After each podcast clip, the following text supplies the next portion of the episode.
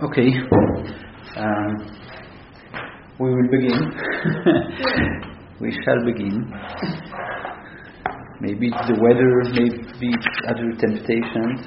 but uh, or the temptation. Huh? Or the temptation of temptation. Or temptation of itself, temptations right? itself. But we have our, our little bit midrash and uh, hopefully more will join. So um, we are trying to make sense to understand the meaning of this primordial violence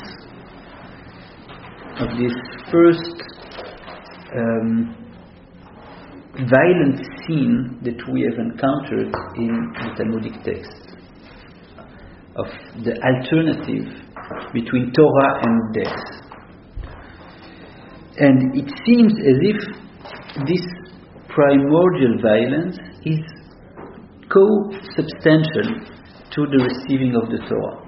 That here we are facing, um, we are in a situation where it is about something different than just being in, being in front of two alternatives. The situation of the Israelites under the mountain is not just a kind of neutral uh, situation in which one chooses uh, whether to accept the Torah or not to accept, to accept the Torah. There is something else happening here. There are different stakes, and Levinas wants to make sense of this of this special situation of receiving the Torah. And last week we have, through the interpretation of the book of Esther, we already suggested that maybe the, it's not about an alternative here. Maybe it's not about um, a choice, Torah or death, but about two ways of being. The way of Haman and Achashverosh, being as violent, being as this that's the way it is. Uh, the acceptance of the tragic uh, essence of being the tragic essence of being for Levinas and another way of being which would consist in saying no in refusing refusing this that's the way it is way of being. So it's not anymore about facing two alternatives but about two distinct way of being. And that's the last part of what we've seen last week.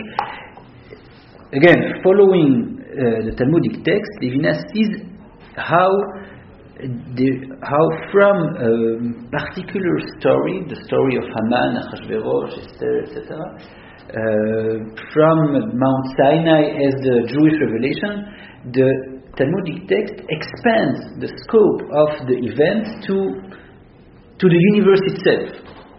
God suspended the uh, creation. Creation was conditional until the Israelites accepted accepted the Torah. And again, Levinas says God did not create the world without concerning Himself with the meaning of creation. And this is again a different way of saying that we are speaking here of two ways of being the natural way of being and a way which challenges this natural way of being.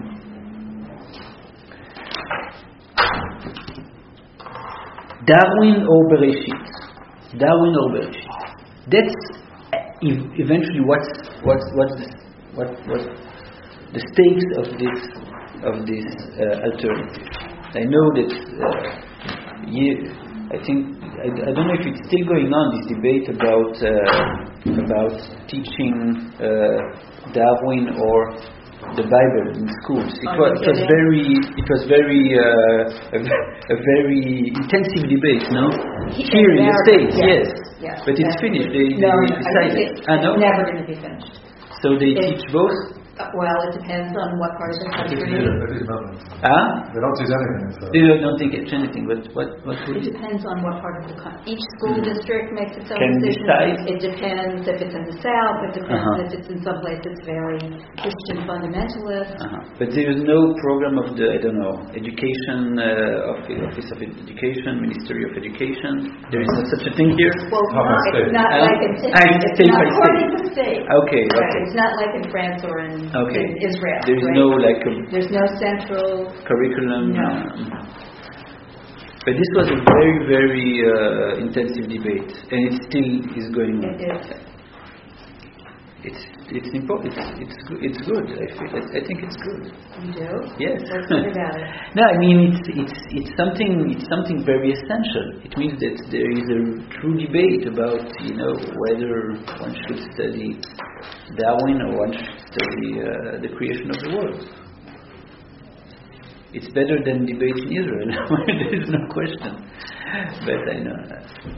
That. Don't you find this a good debate? No. No. Okay. Because it's not a real debate. Why? It was because it's so politicized Uh-huh. and it has so much to do with the power of these evangelical uh, churches and Mhm. leaders and the Catholic Church. It's it's not like if you Mhm. you and we Mhm. are debating this, Mhm. where Okay, because it's it's it's fundamentalist.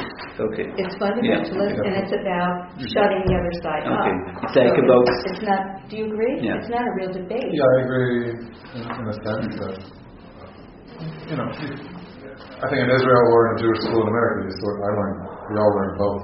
Right. And uh, Right. in a public school, you wouldn't learn, like I said, you wouldn't learn either.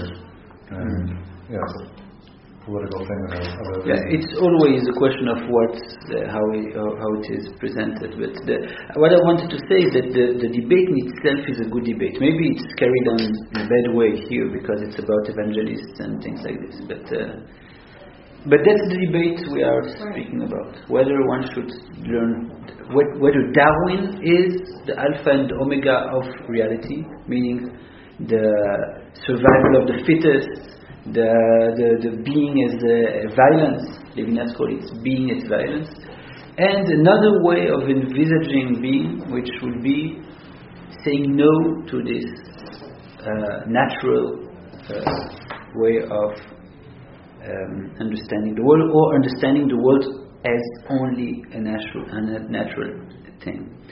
And of course, it's political because politics is about power, and the question is whether one can say no to power. And again, I, I, I remind you of the story of Achashverosh and Haman. This is, this, this is our reference story because the Talmud gives it as we saw last week as a, as a reference. Uh, we have the power of the king and the, this kind of fragile existence of Israel, this kind of uh, um, weak, weak uh, Esther, weak Mordechai, and the, and the tragedy of the of Purim the, against a possible um, saying no to the drunkenness of Haman and Achashverosh. So that's that's the that's the, the scope of our interrogation, and again, it is even broader because of the um, passage about the creation of the world. God suspended the creation until the Vav of Sivan, until uh, the Israelites accepted the, uh, the Torah. Yes. Uh, I think I'm hearing everything that you're saying, but the question uh, that comes up for me is that even in the Talmud here, they describe an evolution of thinking, so that uh, they accepted at the time of Achashverosh, which means that they were different, didn't accept previous to that when they were given the Torah, and even previous to that, before they had the Torah, they were different. So there's a history, changing being within the text Mm-hmm. even though within different texts we say that the, to- the world was created so that Torah could be created, so that there is no history of uh, being. Let's not let, let's not mix up different texts. But in in the text we are studying, it's not it's not completely correct. The the text is not saying that the Israelites did not um, accept the Torah until Purim. There was there was the objection of the the the, the question the objection of uh, who was it uh, of Rav Acha Bar Yaakov, page 38. That, that is a great warning concerning Torah. Bar Yaakov said, well, if they accepted it under constraint, then they are not really obliged to, to it. That was the question, not whether they accepted. They accepted it, but they accepted it because the, the alternative was death. They didn't accept it wholeheartedly. Okay, so so the chrono- the chronology would be uh, acceptance of the Torah, phase one at Sinai, a kind of mm, uh, imposed acceptance, let's say, phase one, and then ten generations later with uh, Achashverosh, uh, Mordechai, a wholehearted acceptation of the Torah. Okay, so it's so the so maybe it's an evolution you can speak about, but it's not an evolution in the sense that they didn't accept and then they accepted. It's an evolution in the sense that first they accepted it under constraints and then they accepted it wholeheartedly.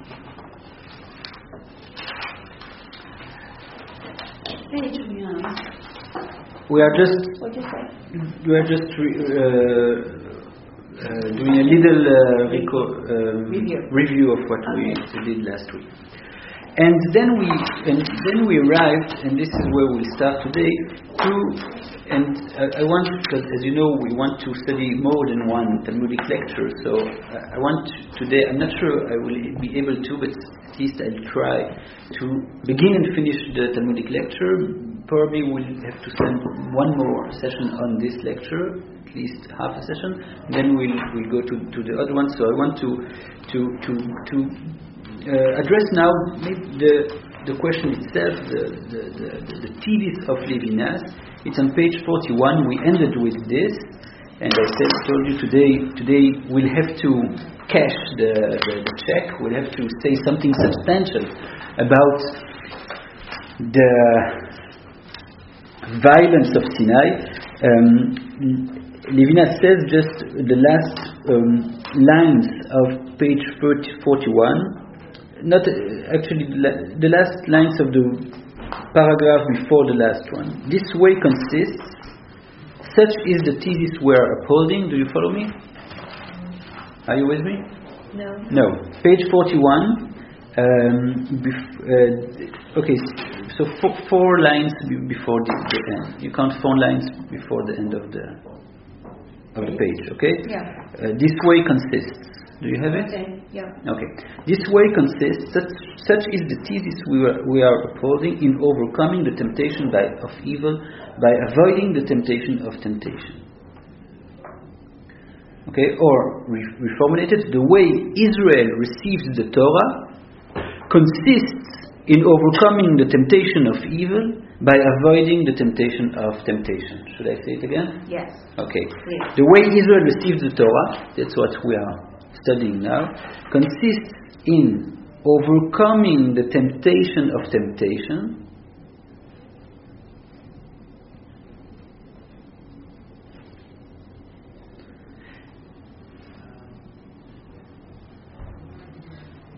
or better said, it's not exactly what Levinas is consists excuse me just add one more sequence in the phrase consists in overcoming the temptation of evil by avoiding the temptation of temptation okay the way Israel received the Torah consists in overcoming Temptation. the temptation of evil by avoiding the temptation of temptation.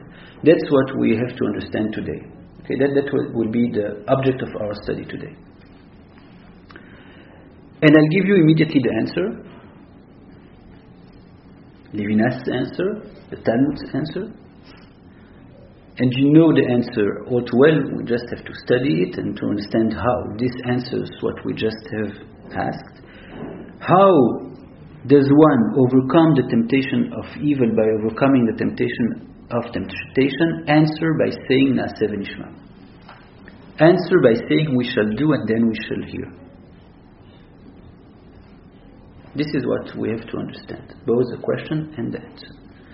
This is, for Levinas, what the Talmud is trying to explain in, his, in its very cryptical language, in its very uh, imag- imaginary or imageful language. So, page 42. Let's read the, let's say, the introductory passage to our team, and of course, the, I, I'll make my, my little introduction. We all, in in a way or another, at one point in our lives, have asked ourselves, what? You don't have the 42? That's not good. That's not good. I thought I gave it to you. Okay, so um, I need a favor from someone. I'll give you the. Um,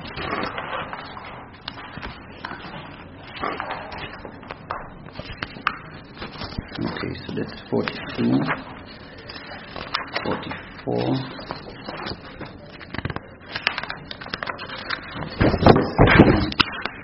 Forty-eight. Okay, so you can you can uh, thank you. So you, Don't say anything wrong, huh? okay, we'll sing some. um, just do uh, one, do eight eight copies. Eight. Yeah. Um,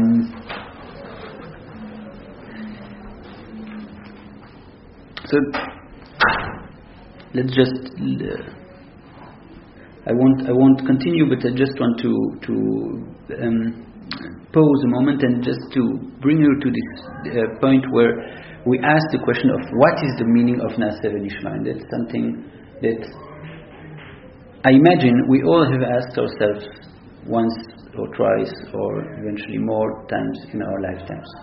This strange inversion, inversion of the order, of the logical order of things. What does it mean to hear and then to uh, and then to um, accept and then to um, we shall hear and then we shall do.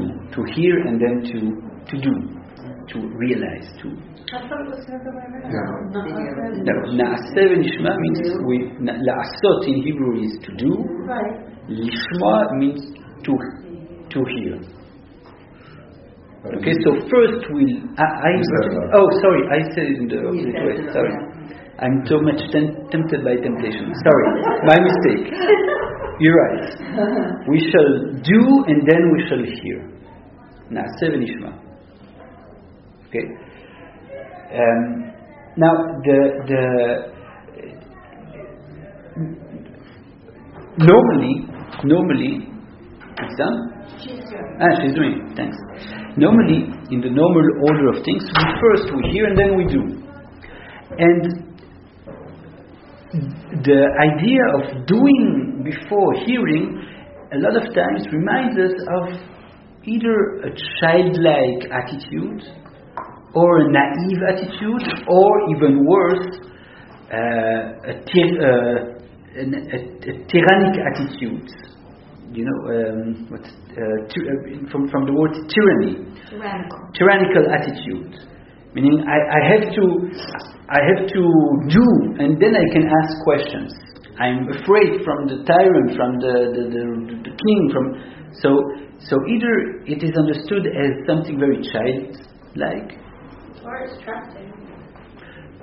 or it's trust. The, the, the, the trust alternative is the one that Levinas will try to uh, explicitate more, to understand more. But um, bef- before this, he wants to show us, and this is uh, the, of the subject of the, uh, of the of the Talmudic lecture, that the Talmud is very aware of the fact that Naaseh v'Nishma can be wrongly interpreted as a childlike attitude. Okay, and this is what we uh, we, we will study. Yes. So, um, I always thought Mishma is similar to the concept of lo lishma ba lishma. I be saying it wrong, but like doing, like doing it brings to believing it, like um, that concept. So, I know that as It's not. It's not the same principle. Just technically, it's not just the same principle. Thank you, Thank you very much.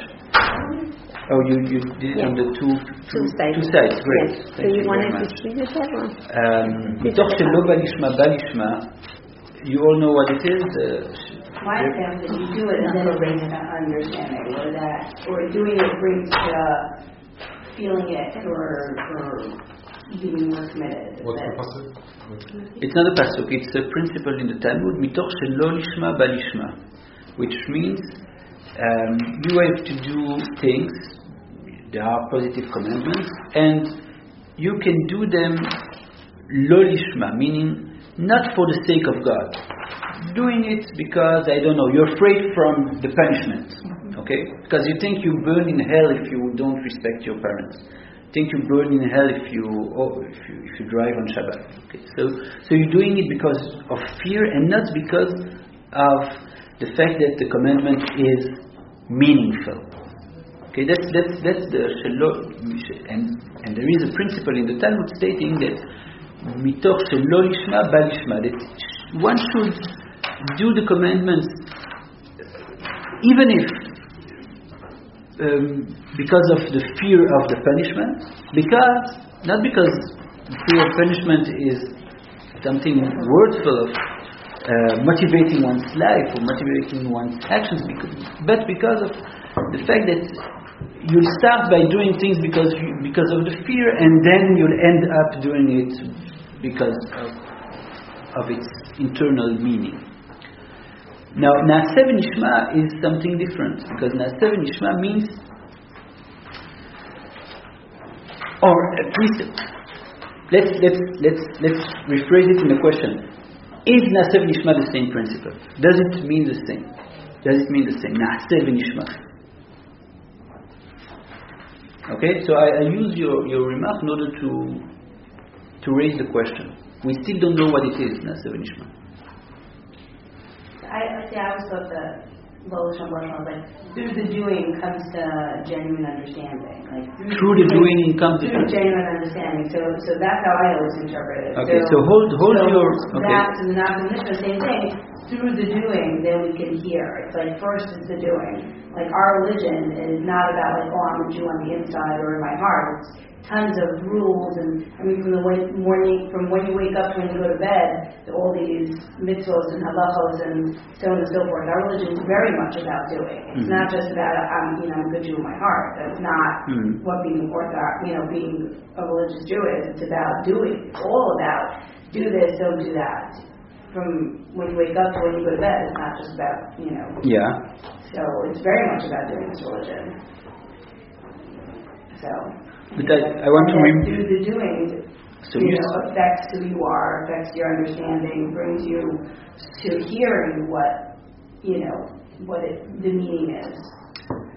So that's we'll get to it. That's the Martin Buber uh, interpretation of Na'aseh Nishma, what you are presenting now. Now, Levinas wants to um, to propose a more radical um, explanation of Na'aseh Nishma.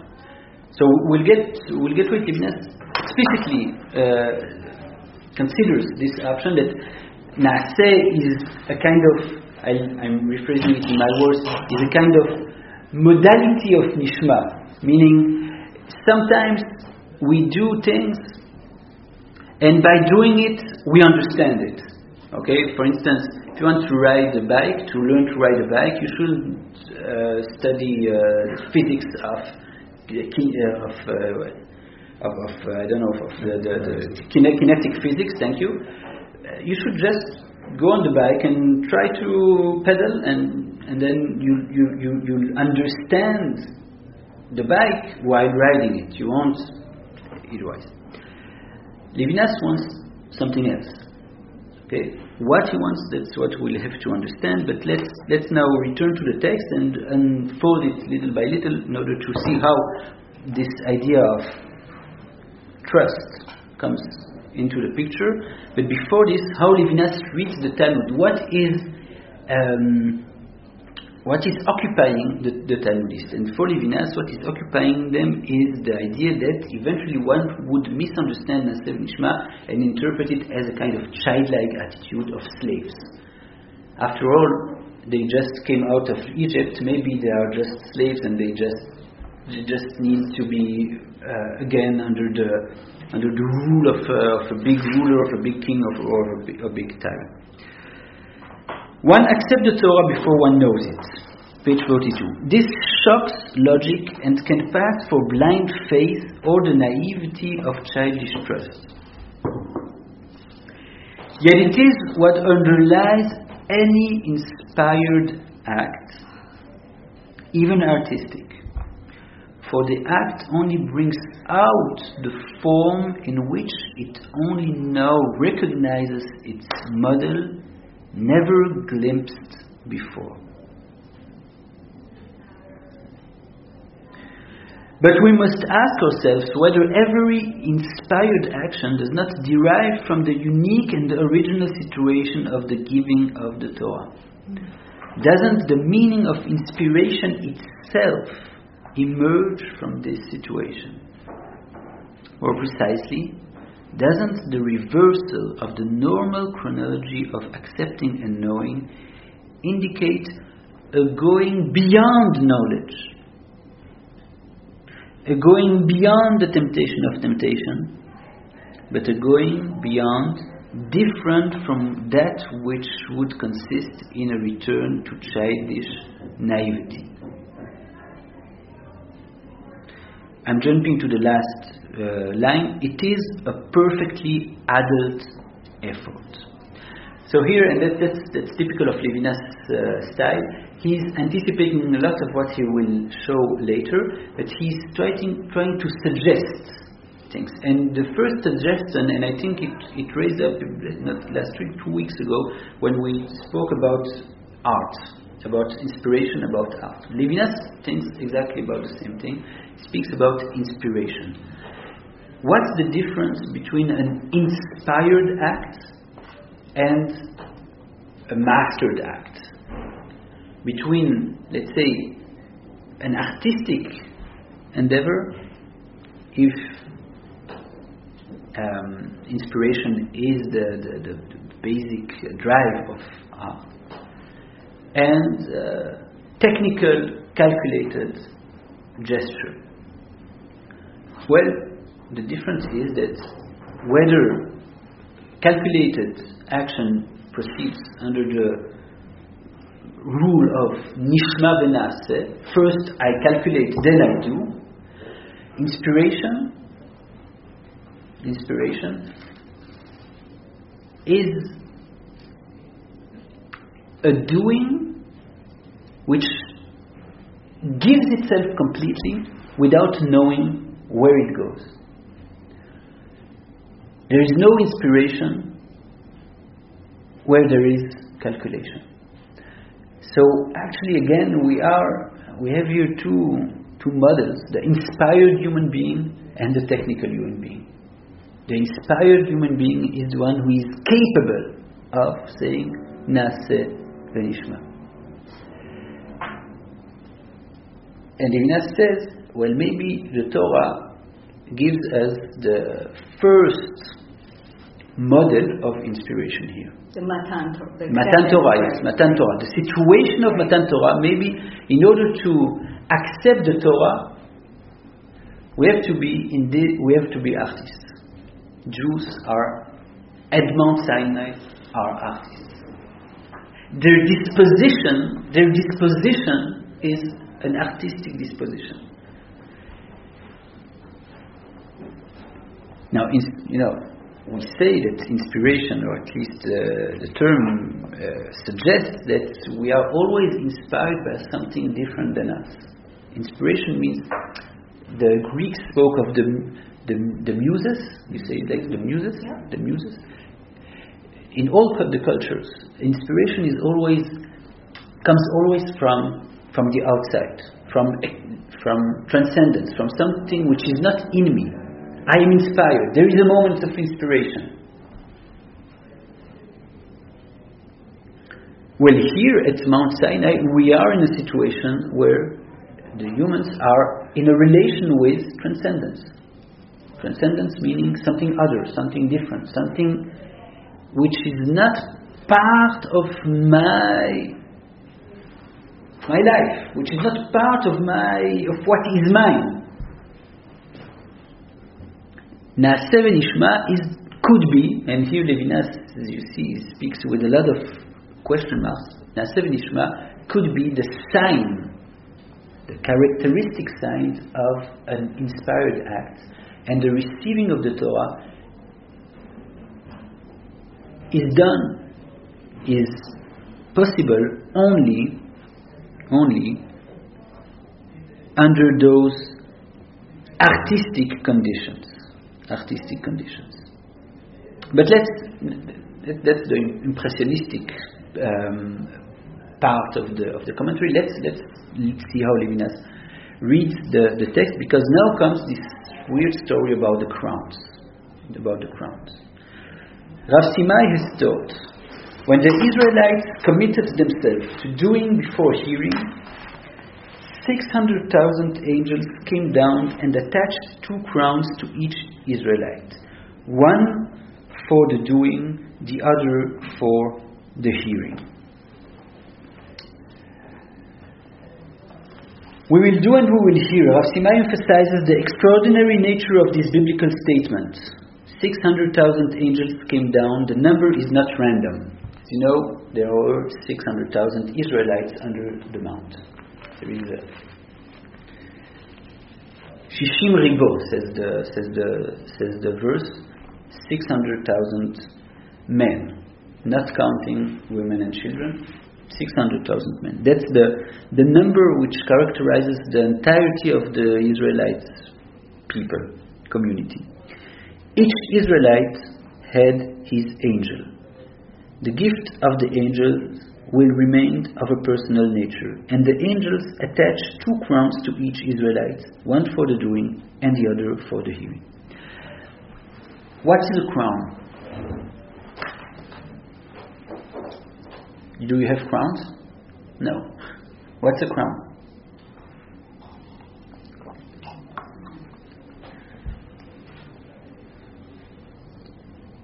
What, what, what does it symbolize, a crown? Royalty. Royalty.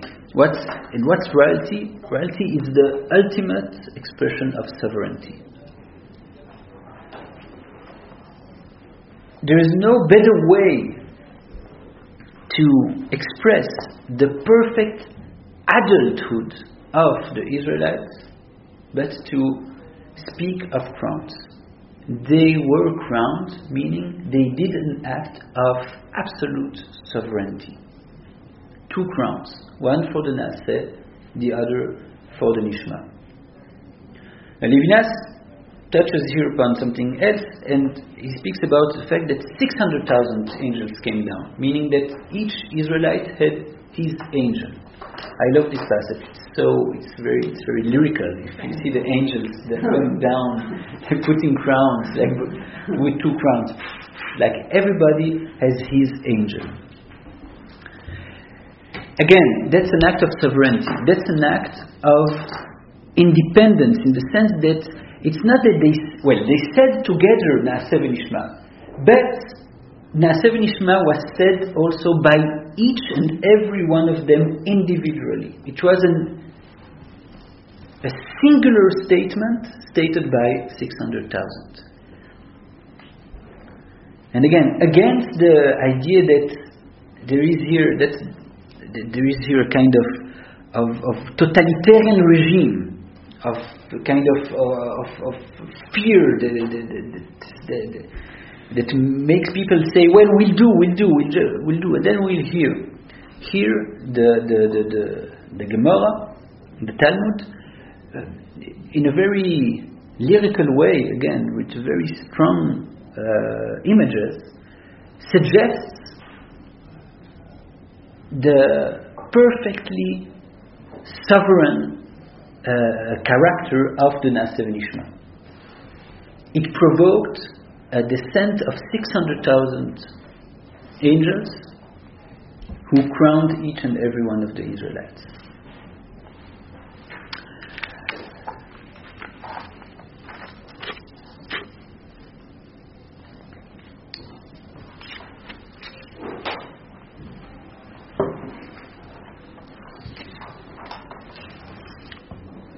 So, what is Na'aseh v'Nishma? What is Na'aseh v'Nishma? What is the sovereign Na'aseh v'Nishma? And here we come to the. Uh, first, I promised you. I promised you the Buber, the Buber passage. I, let's let's do a little uh, uh, detour. Um, no, it's not a detour. It's actually the, it's after the trust passage. Let, let's continue on the next paragraph. It is certain, though, is it certain, though, that the Israelites spoke against all logic and against all reasonable reason? Maybe they expressed their trust.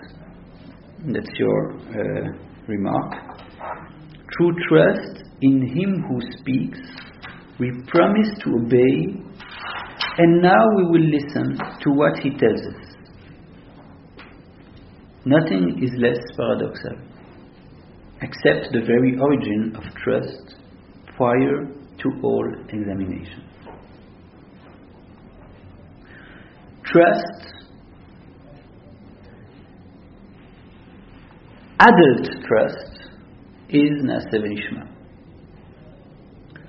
Trust me. When somebody tells us, trust me, and we say yes, we do it, we can, it can be a very childish move.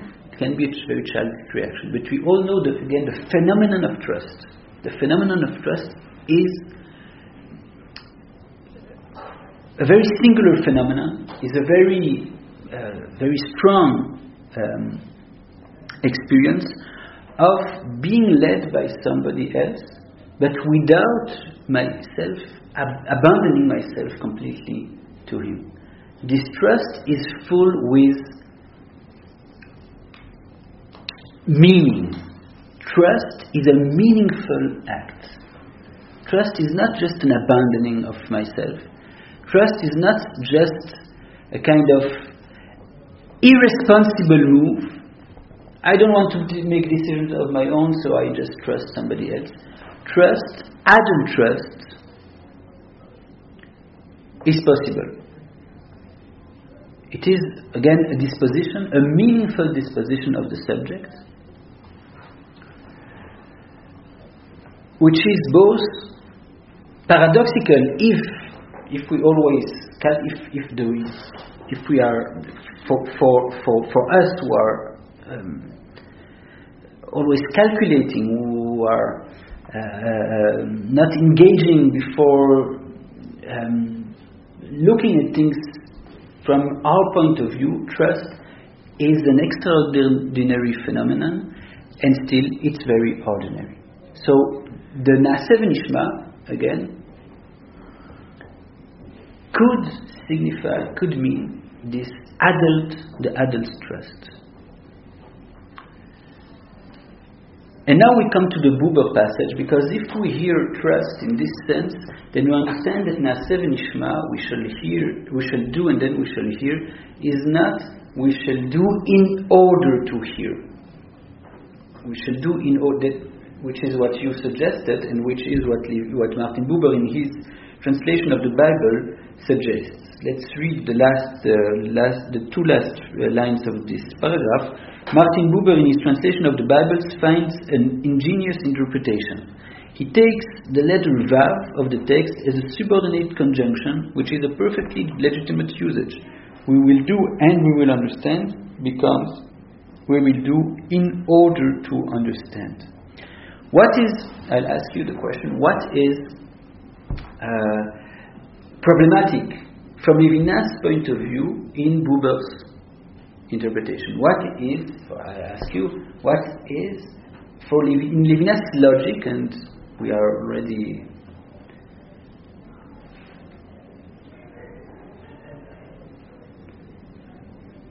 beginning Levinasians after five uh, sessions. For you, Levinasians, what is what is um, problematic in the Buberian answer. Don't read further. Just read. Yeah. You're already calculating, right? You're, you're saying, I'm going to do this. In order in, to. in order to, as soon as you say that, it's different than what Levinas is talking about. Then it's more in the thing of knowledge, right? I'm, I'm going to do it so I can know. So you say it's oriented towards knowledge. A goal. Toward, and, and It's not goal. completely um, generous. It's not a generous act. It's not a. it's not what what you were saying about um, adult. It's not the adult trust that's full of meaning. It's related to it. It fe- could feel like it, but it's. I see why you're saying this is more radical Okay. interpretation. Good. That trust is is not contingent Upon. Upon Knowledge, an, yeah. upon an accomplishment, a goal. Yeah. Okay. I say it in my words, but what you what you explained was uh, was completely uh, correct. It's very simple. Saying that Na'aseh v'Nishma means we shall do in order for us to hear, in order for us to understand, means that at the end the most important thing is to Knowledge. understand Right. it still maintains the priority of knowledge. It still maintains the relation of knowledge as the first relation, the most important relation, this which is the goal of our doing, and for Levinas, Na'aseh v'Nishma should mean something completely different. Oh. So, Levinas wants, and this adult, meaningful adult trust is not about knowledge. I say, when, when, when you say yes to someone who says, trust me, you don't say yes because you hope to understand later what you are doing now. Maybe you'll understand later. Maybe you'll understand later. But the trust is meaningful even if you won't understand it. And this is very important in the in, in Levinas lecture. He he he, uh, he mentions is it uh, a few times in, in the in the Talmudic lectures. Naaseh v'nishma don't does not mean na- naaseh uh, we shall do without caring about the nishma. It's neither the priority of knowledge nor the discarding of knowledge. Levinas is not saying that the Israelites did not care about knowledge, did not care about hearing. After all, it's written Na'aseh v'nishma. There is a place for the nishma, but it's not we shall do in order to understand. There is a place for the nishma, and we will have to explain what's the place of the nishma, but it's not that the naseh it is subordinated to the nishma. Is it, is it satis- does this satisfy you? Uh, I mean, not satisfy you, but do you understand why Levinas does not take the, the um, in order of nishma as, as a good reading of this verse? As, as it's not a question of good reading, as a enough radical reading of the of the naseh nishma inversion. The naseh nishma inversion should be something which is dealing with the basic principles of our relation to the world. If we maintain the Buber translation um, understanding, then we are still in this firm ground in which which we know all too well as Westerners, which is well at the end it's about knowledge. It's just now I, I retake I, I, I will use the, the term I used before. It's just another modality of knowledge. Doing is just another way of knowing. It's just another modality of knowing. It's not something completely different. Well, Levinas wants something different.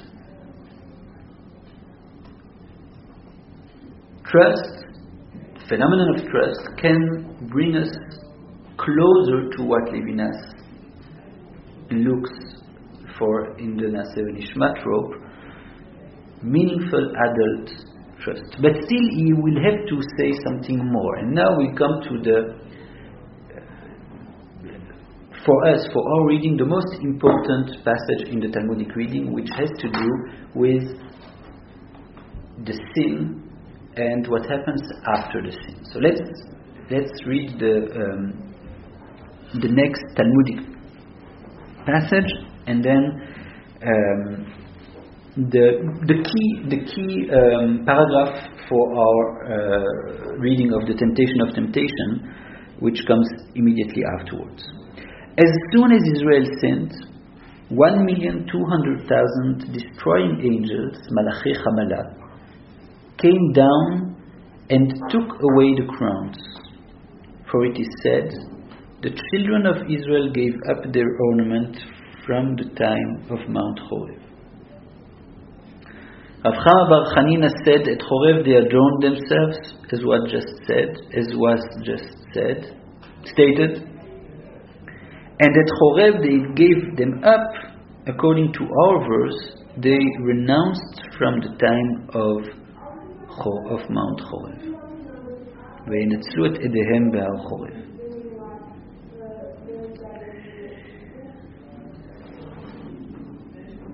Mount Horeb, I'm reading the Levinas commentary. Mount Horeb at times indicates the time and place of renouncing, and at other times that of the ornaments. But the Talmudist's reading consists above all in connecting the exaltation of Sinai, Horeb, to the fall. They are nearly simultaneous. The Jew is at Horeb to be adorned, and already he is stripped. We are simultaneously armed against all accommodation with the situation of someone who is tempted by evil and already falling. The excellent choice that makes doing go before hearing does not prevent a fall it arms not against temptation, but against the temptation of temptation. Now be very attentive because here comes the chidush of Levinas. Sin in itself does not destroy tmimut, integrity. The integrity which expresses itself in the we will do preceding the we will hear. The sin here responds to temptation, but is not tempted by temptation. It does not question the certainty of good and evil. It remains an unadorned sin, ignorant of the triumph attained by faults, liberated from scruples and remorse. Thus, a path back is available to the sinner. The adherence to the good of those who said, We will do and we will hear, is not the result of a choice between good and evil. It comes before it. Evil can undermine this unconditional adherence to the good without destroying it. This adherence is incompatible with any position beyond or above the good. Whether it be the immoralism of aesthetes, oh? Yeah. aesthetes, no? Or politicians, or the supramoralism of the religious, all that moral extraterritoriality opened up by the temptation of temptation.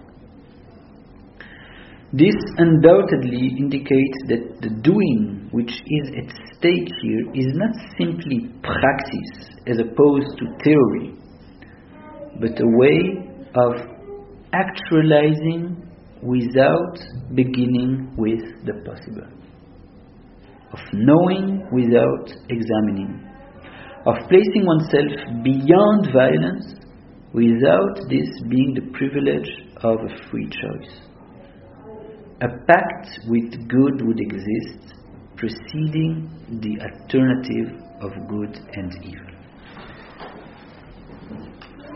Now it's your turn. yeah? It's, it's Chinese, completely Chinese. It's a little bit uh, American. It's not Chinese so, with a few with a few glimpses. words. Yeah, yeah. But still, I want to hear you first, and then we'll try to. Because here you understand that's the key for the understanding of all the Talmudic lectures. Because here Levinas explains us the difference between temptation and temptation of temptation. He says, well, of course, the Israelites are tempted by evil, and they succumb to this temptation. They fail. They praise the golden calf. They sin. And still, and still, this sin is an, how we call it, an Unadorned. unadorned sin. It's a sad sin. It's a sin without crowns. It's a heavy sin. All the difference would be between an adorned sin and an unadorned sin, a heavy sin and a light sin. Temptation of temptation maintains sin in its lightness. Light, like co- Coke light, co- co- Cola light, how do you say Cola? Everything is light. Everything is light. Nothing is imposing. Nothing is really heavy. Nothing is really meaningful. The heaviness of those crowns because why do we need thousand two hundred, a million two hundred thousand angels? Obviously, because the crowns were heavier than those. Well, it were the same crowns, but they, in a way, after Israel sinned, they became heavier.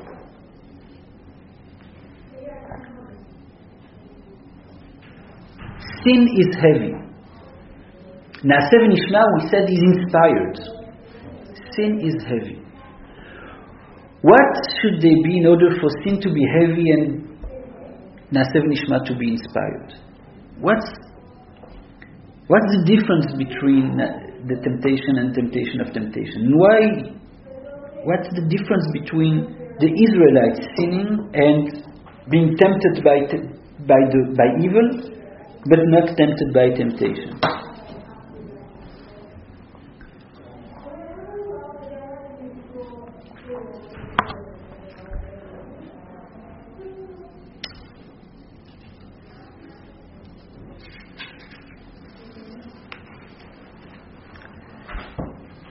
Temptation of temptation, and that's what we learn from this passage, questions. The certainty of good and evil. The difference between temptation and temptation of temptation is that temptation occurs in a world which does not doubt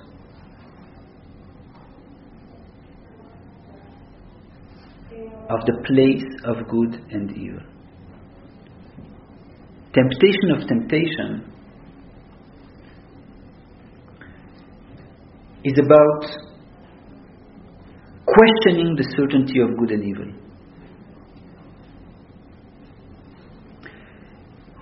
The adherence to the good, says Levinas, of those who said we will do and we will hear is not the result of a choice between good and evil, it comes before.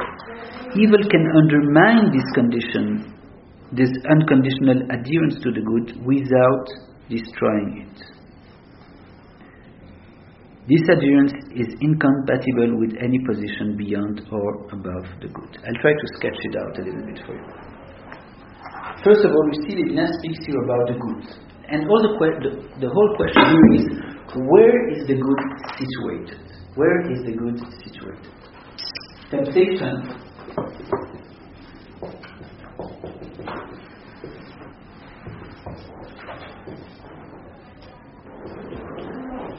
situation in which I do not doubt the certainty of the good.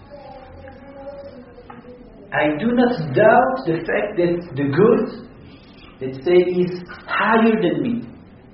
That I am obliged towards the good. Na'aseh v'Nishma, that's the first acceptance of the fact that there is good and there is bad. And there is evil.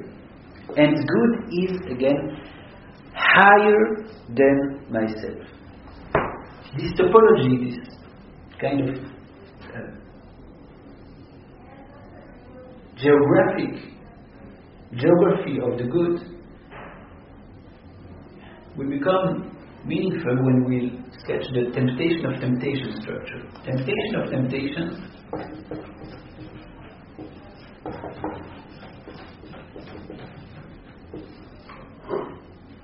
means that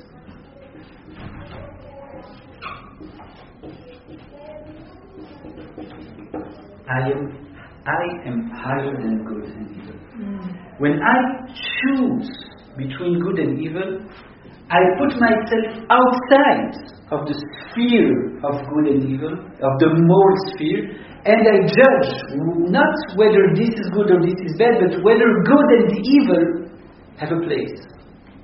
That's what Levinas calls the extraterritorial, the moral extraterritoriality. You see this?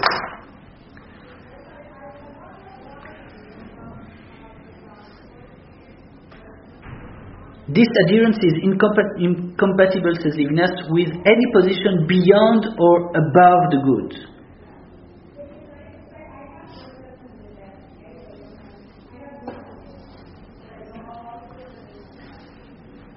This means putting into question the primordiality of good. If you want to make it very simple, because at the end it's very simple, we know it all too well. That's relativistic moral. Says, well, who says who says that the good is good? Who says that what's good for me is good is the good? Maybe in certain cultures what's good for me is, is bad, is evil, etc., etc. For Levinas, there is not there is not such a thing. The good, the good is higher than me. I'm not questioning the good. The good, if at all, is questioning myself. I'm questioned by the good. So I can, of course, answer to this call and be, be good. I can also sin. But sin will always be inferior to the good. Sin, sin will always feel heavy when the good is higher than myself. Because this is unquestioned.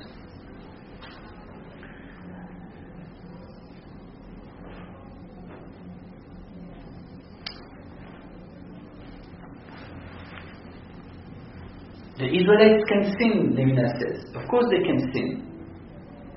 But their sin does not put into question the good. That's temptation. Temptation of temptation is a situation where I can sin or I can do the good and it will not really matter because I'm skeptical, I'm cynical about the very idea that there is good and there is evil. What Levinas is opposing here is actually the absolutity of the moral sphere to a kind of relativistic approach to morals, to everything. And you can see that it's very interesting how the, the three figures he points out here the immoralism, that's immoralism, beyond good and evil, he speaks of hinting to Nietzsche, beyond good and evil. The I is beyond good and evil. It's not subject to the good. And he says, well, the immoralism of aesthetes, politicians, or the supramoralism of the religious. So it's very interesting because Levinas is not a rabbi, he's not preaching. He understands very good that this this difference is a difference that matters not only for which does which does not separate religion from the aesthetic way of living in the world or the polit- uh, political way of living in the world. Of course, a, pol- a true politician can only be in this immoralist sphere. The logic of power. Anyone who has seen the House of Cards you see this? You Yeah. see this? Okay. Knows that that's what describes uh, the way politicians, well, even though it's, I guess, a little bit exaggerated, this, uh, this series, but uh, it's a caricature, but it, it, it You just says have to something. read the newspaper. Uh, yes, you're, You don't have to. You're right. I House of Cards is more fun. Yeah, than the newspapers. You just have to open the newspaper. The aesthetes, aesthetics, at least they don't have a pretension to do good things.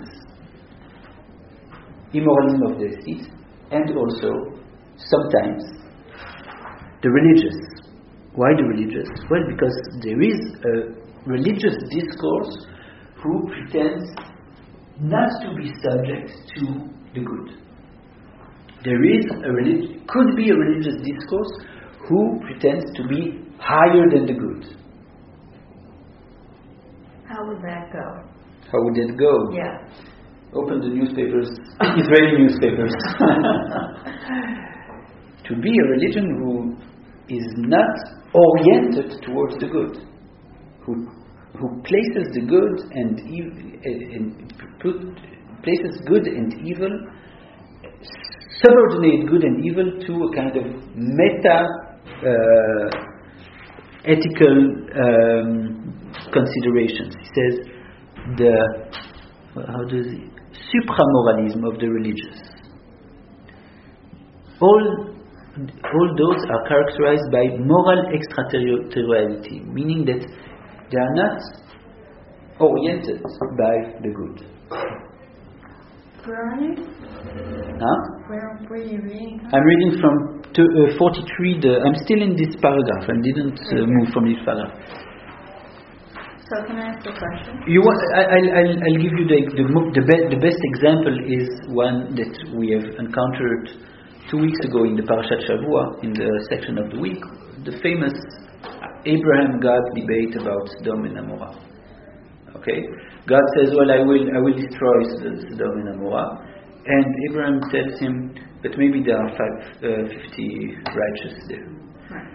So, so he actually opposes, of course, not this model to this model, but but Abraham has a claim because even God has to give an account to the good. Even God has to be. I would say, uh, uh, what's the um, verse there? Um, or something like this. The one who is doing justice will not be just. Okay, that, that's the claim of Abraham towards God. So, to, uh, to turn over Sodom and would be a kind of extra moralist action, and Abraham says, No, you, you two are subjected to the good. Okay? And any, and any uh, religious um, claim to extra morality, to moral extraterritoriality for Levinas would be uh, treason vis-à-vis the fundamental trust in the good that the Israelites expressed in Mount Sinai. Okay. Adult, meaningful trust in the good. Now we are not speaking about trusting somebody. We are, mean, we are, we are speaking about trusting the very fact that the good is good. That there is something as the good. This is not something which can be debated. This is not something which can put, be put on the table and just be. Because once you put it on the table, you're already positioning yourself on this side of the board. It's not neither dogmatic nor childish. It's a kind of fundamental trust in the primordiality of the good, in the height of the good, Levinas said. You have on the board good underneath I. Sorry, yeah. No, that's the that's that's the that's the bad guy, that's the good guy. That's that's Western man. Us. And that's the Sinai. Not temptation, but Na'aseh Nishma. for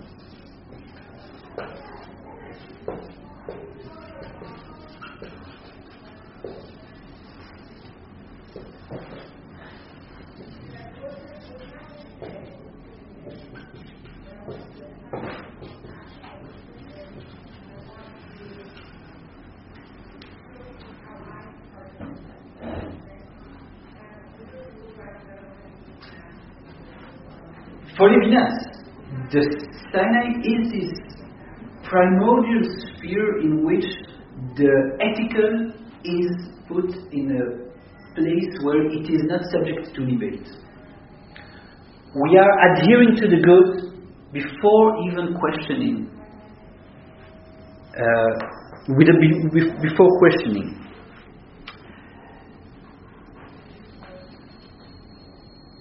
The adherence to the good those who said we will do and we will hear is not the result of a choice between good and evil, it comes before it. Again, the adherence to the good is not the result of a choice between good and evil. Not because if we had to choose between good and evil, we would not choose the good. But even if we had to choose between the good and evil and we, have, we would have chosen the good, still we would be in a position where the good is not higher than us. We would still be in a position where everything is still possible. Well, here, everything is not possible. Everything is not possible. Here, everything is possible. Because the I is a little God. Here the I behaves as if he is a little God. As if there is nothing higher than himself. The adherence to the to the good, the good is has a meaning. Let's take this little even one step further. The good has a meaning only if it is higher than I. The good is a true meaning only if it's not the result of a choice. Again, it doesn't mean I can't sin. Don't um, don't mix the, the things. It, does, it doesn't mean that I am determined to do the good. But the good is never questioned. That's why sin is heavy.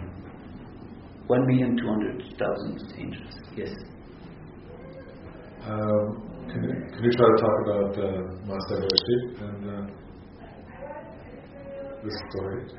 I mean, to put it back in, because that's another story of temptation and uh, Oh, the good and evil. Uh-huh.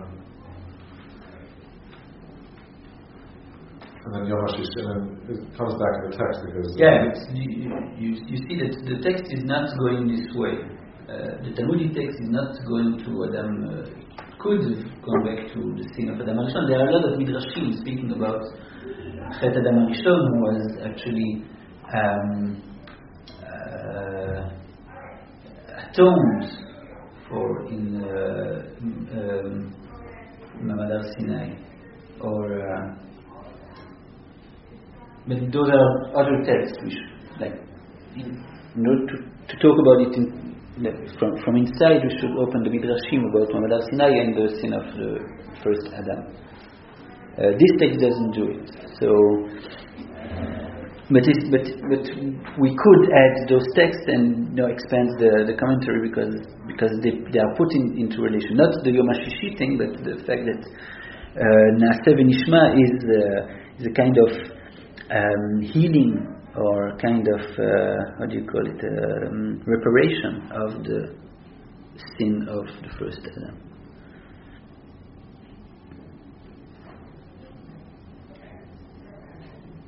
The venom, the, the, the Midrash says that the venom of the of the snake was taken out of Israel when they said Na'aseh v'Nishma. So, so there is a clear uh, relation between this sin and this uh, the, the, sin, not the sin of uh, the golden calf, but the Na'aseh v'Nishma and the sin of Adam the first. But again, this should be studied uh, separately.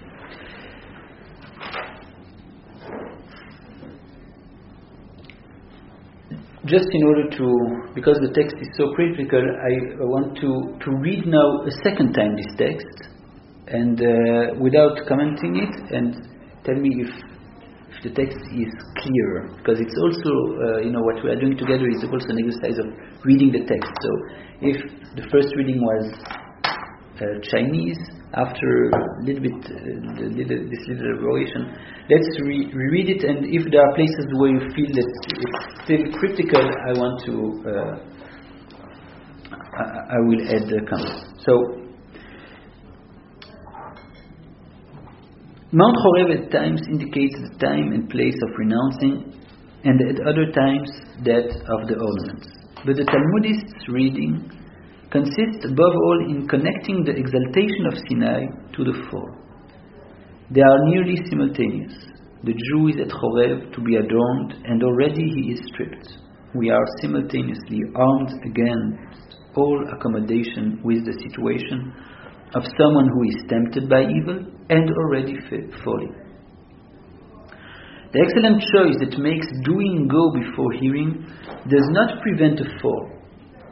It arms not against temptation, but against the temptation of temptation.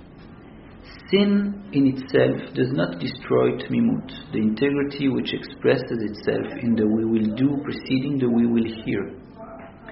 The sin here responds to temptation, but is not tempted by temptation. It does not question the certainty of good and evil. It remains an unadorned sin, ignorant of the triumph attained by faults, liberated from scruples and remorse. Can I stop you there? Yes, does of that course. mean um, does that mean uh, rationalization about behaviors? Maybe you can read it this way. How- Those how who else, are how else could you read it? huh? How, how else could you read it? in a less intellectualist way, uh, meaning, well, you can just be skeptical about good and evil, not ration. Okay, I did something evil. Now I'm rationalizing it. Mhm. That's what you are saying.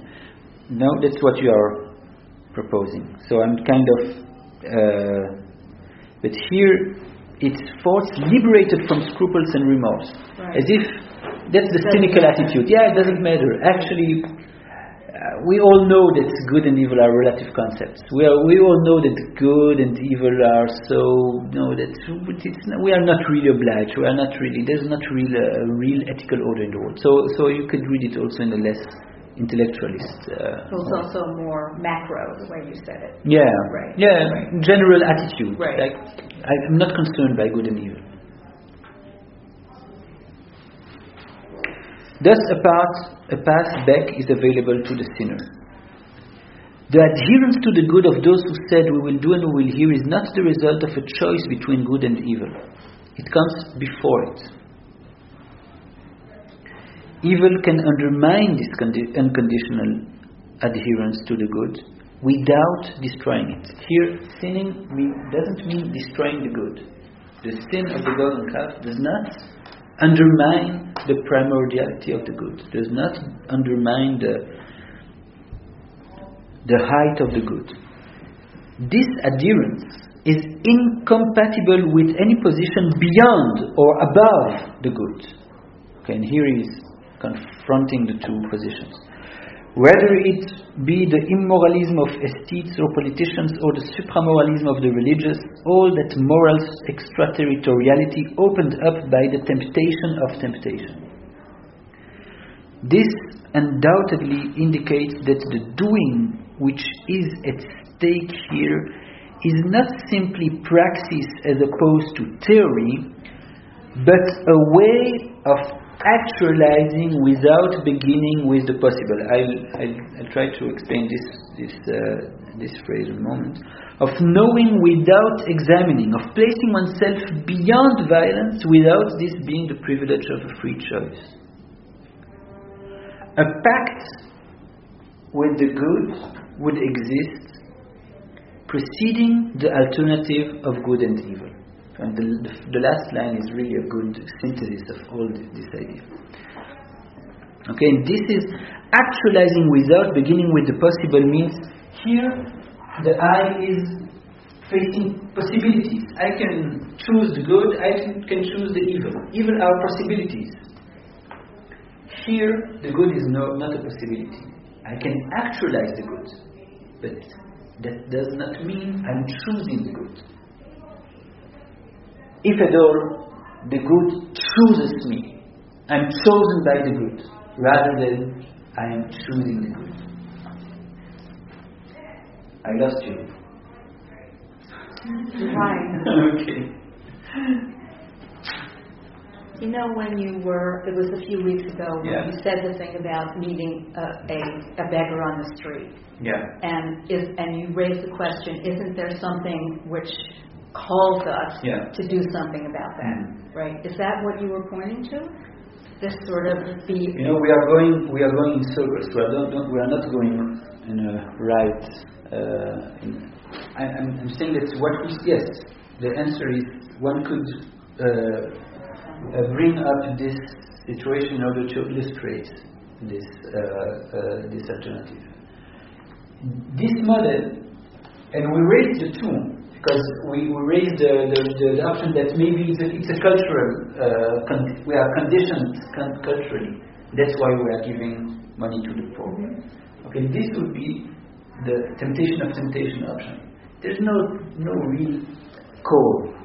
I'm just conditioned by culture, and that's why that's why I'm actually giving the money to the poor the Sinaic model, the temptation model, not temptation of temptation model, would say no, there is an obligation towards the good which precedes my choice. And concretely speaking, the beggar in the street actually calls, there is a calling of the good which precedes my choice. I can, I, I can uh, refuse to give him the money. Let's say I can, again, choose evil here. But it does not undermine the fact that there was a call.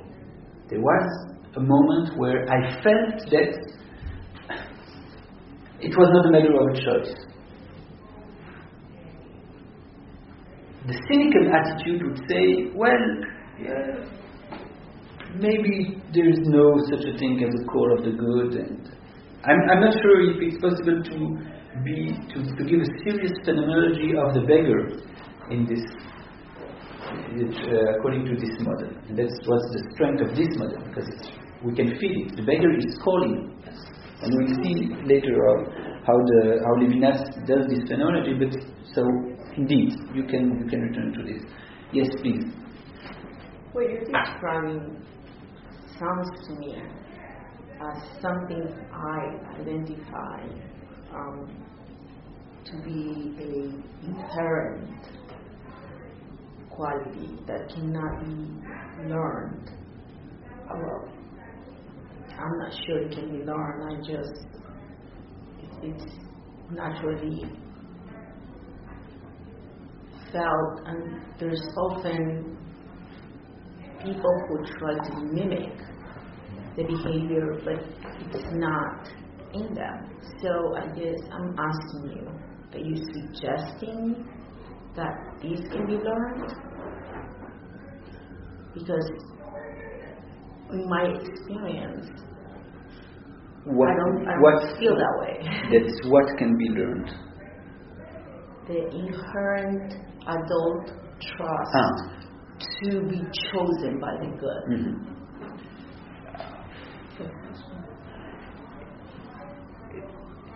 Sometimes Levinas asks himself this question, seldomly, not very often. But here, rather than to ask the question of whether this can this is this can be learned, Levinas claims that well, let's let's not jump too too too uh, too far. It's in this context, he says that the Israelites at Mount Sinai discovered in themselves this uh, attitude to, to, to be in the attitude, to be able to be in the attitude of recognizing the height of the good. Okay? So, so that's, that's what the text is trying to convey to us. clear. Okay. Now, now as as the as a, now that's let's say the the the, the, the literalist uh, uh, aspect of the of the text, but the Talmud here tries to again through Levinas commentary, through Levinas reading, try to to teach a lesson. And so, if you want, the lesson that is taught here is that maybe th- there is something other in the human than temptation of temptation. maybe the world is not only about power. Maybe it's not only about Hashverosh, Haman, all those figures uh, being as violence, etc. Maybe there is another possibility of being in the world. I'm using I'm using a vocabulary which is more uh, close to Levinas, rather to use the. In, okay, maybe there is another way of living in the world, and those texts maybe they try to unveil those other possibilities. We as human beings we can we can be exposed to those texts and and and, even, and eventually discover in ourselves in ourselves the truth of this of this model. Can it be? Well, we are learning it. So the question of if it if it can be learned, we are studying it, now we have to try to find out, you know, for ourselves if if if it's convincing, if something rings a bell, if, if it's something that uh, that is meaningful for us, etc., etc. But that's when you ask whether this can be taught, we are learning it now. I just And, uh, and- so much is being taught, but making it inherently yours. That's uh, nobody can tell. you know, who can tell when a lesson is uh, is heard and app- applied correctly? That's that's you know that's that's true for everything. When when we learn a lesson uh, which has uh, ethical uh, implications, it's not so. Or it's being, uh, Huh? it's being reminded, right? It's going back to the original state of being, or something like that. Yes, so that, I I didn't want to jump too much ahead, but for Levinas, it's uh, and we'll next week we'll t- we'll, fin- we'll finish our reading of the text and we'll see how Levinas speaks. Just to give you a hint, he speaks about the secret of subjectivity, the ultimate. Uh, open on page forty-six, um, the second paragraph, the last uh, line of the second paragraph he speaks i'm just i'm just uh, I just want to highlight one uh, formula. Speaks about the ultimate secret of subjectivity. Ultimate se- secret of subjectivity meaning don't uh, uh, subjectivity here just means human existence okay not subjective and objective it's not about subjectivity no, it's the, so Levinas wants to speak here about the ultimate secret of the human existence. I'm just continuing your, um, and uh, and sometimes you know we the secret of our existence is hidden. So so so Levinas is trying here to unveil. Wi- with the, the Talmudic text, a kind of deep layer of the subject, a deep layer of our relation to the world, which sometimes is um, is uh, uh, not seen, which sometimes is uh, covered up.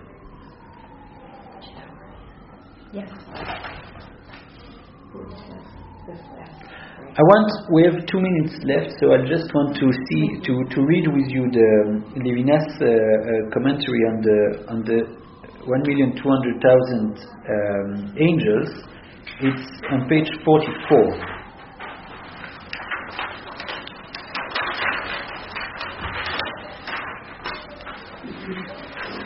And this will just be a mean of, uh, means of uh, concluding our session of today. Uh, so, page 44, the second paragraph. Why 600,000 angels? Are you with me? Did you find it? Okay. Why 600,000 angels to bring the crowns and double that number to take them away? We have already suggested the answer, but let's see how Levinas himself answered it. These crowns were beautiful and heavy each requiring the efforts of an angel. But the generous act of human rising goes halfway to meet the glory which crowns it. Which crowns it. That's the first interpretation. It could also be, however, that the fall of living men, no longer equal to the culture they bear, immediately bequeaths. How do, how do you read it? bequeath, I'm sorry, this culture become dead weight to the philologists who with difficulty raise it to the level of their theories. There, okay, there you have Judaism without Jews handed over to the historians. There's a lot of uh, like is yeah, there's a lot of sarcasm and there's a lot of like uh, people in, in, in the audience which is dialoguing. So let, let's let's skip the last phrase, but so two interpretations. Levinas says, and the first interpretations will re- interpretation will remind us of the idea of inspiration. Levinas says, well, the Na'aseh Nishma crowning needed only 600,000 angels because, well, the Israelites did the half of the way.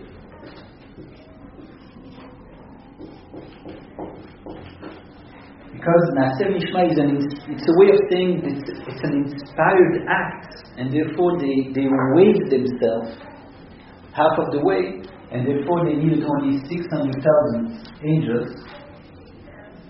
Yes, that's an angel. there are a lot of, uh, yeah.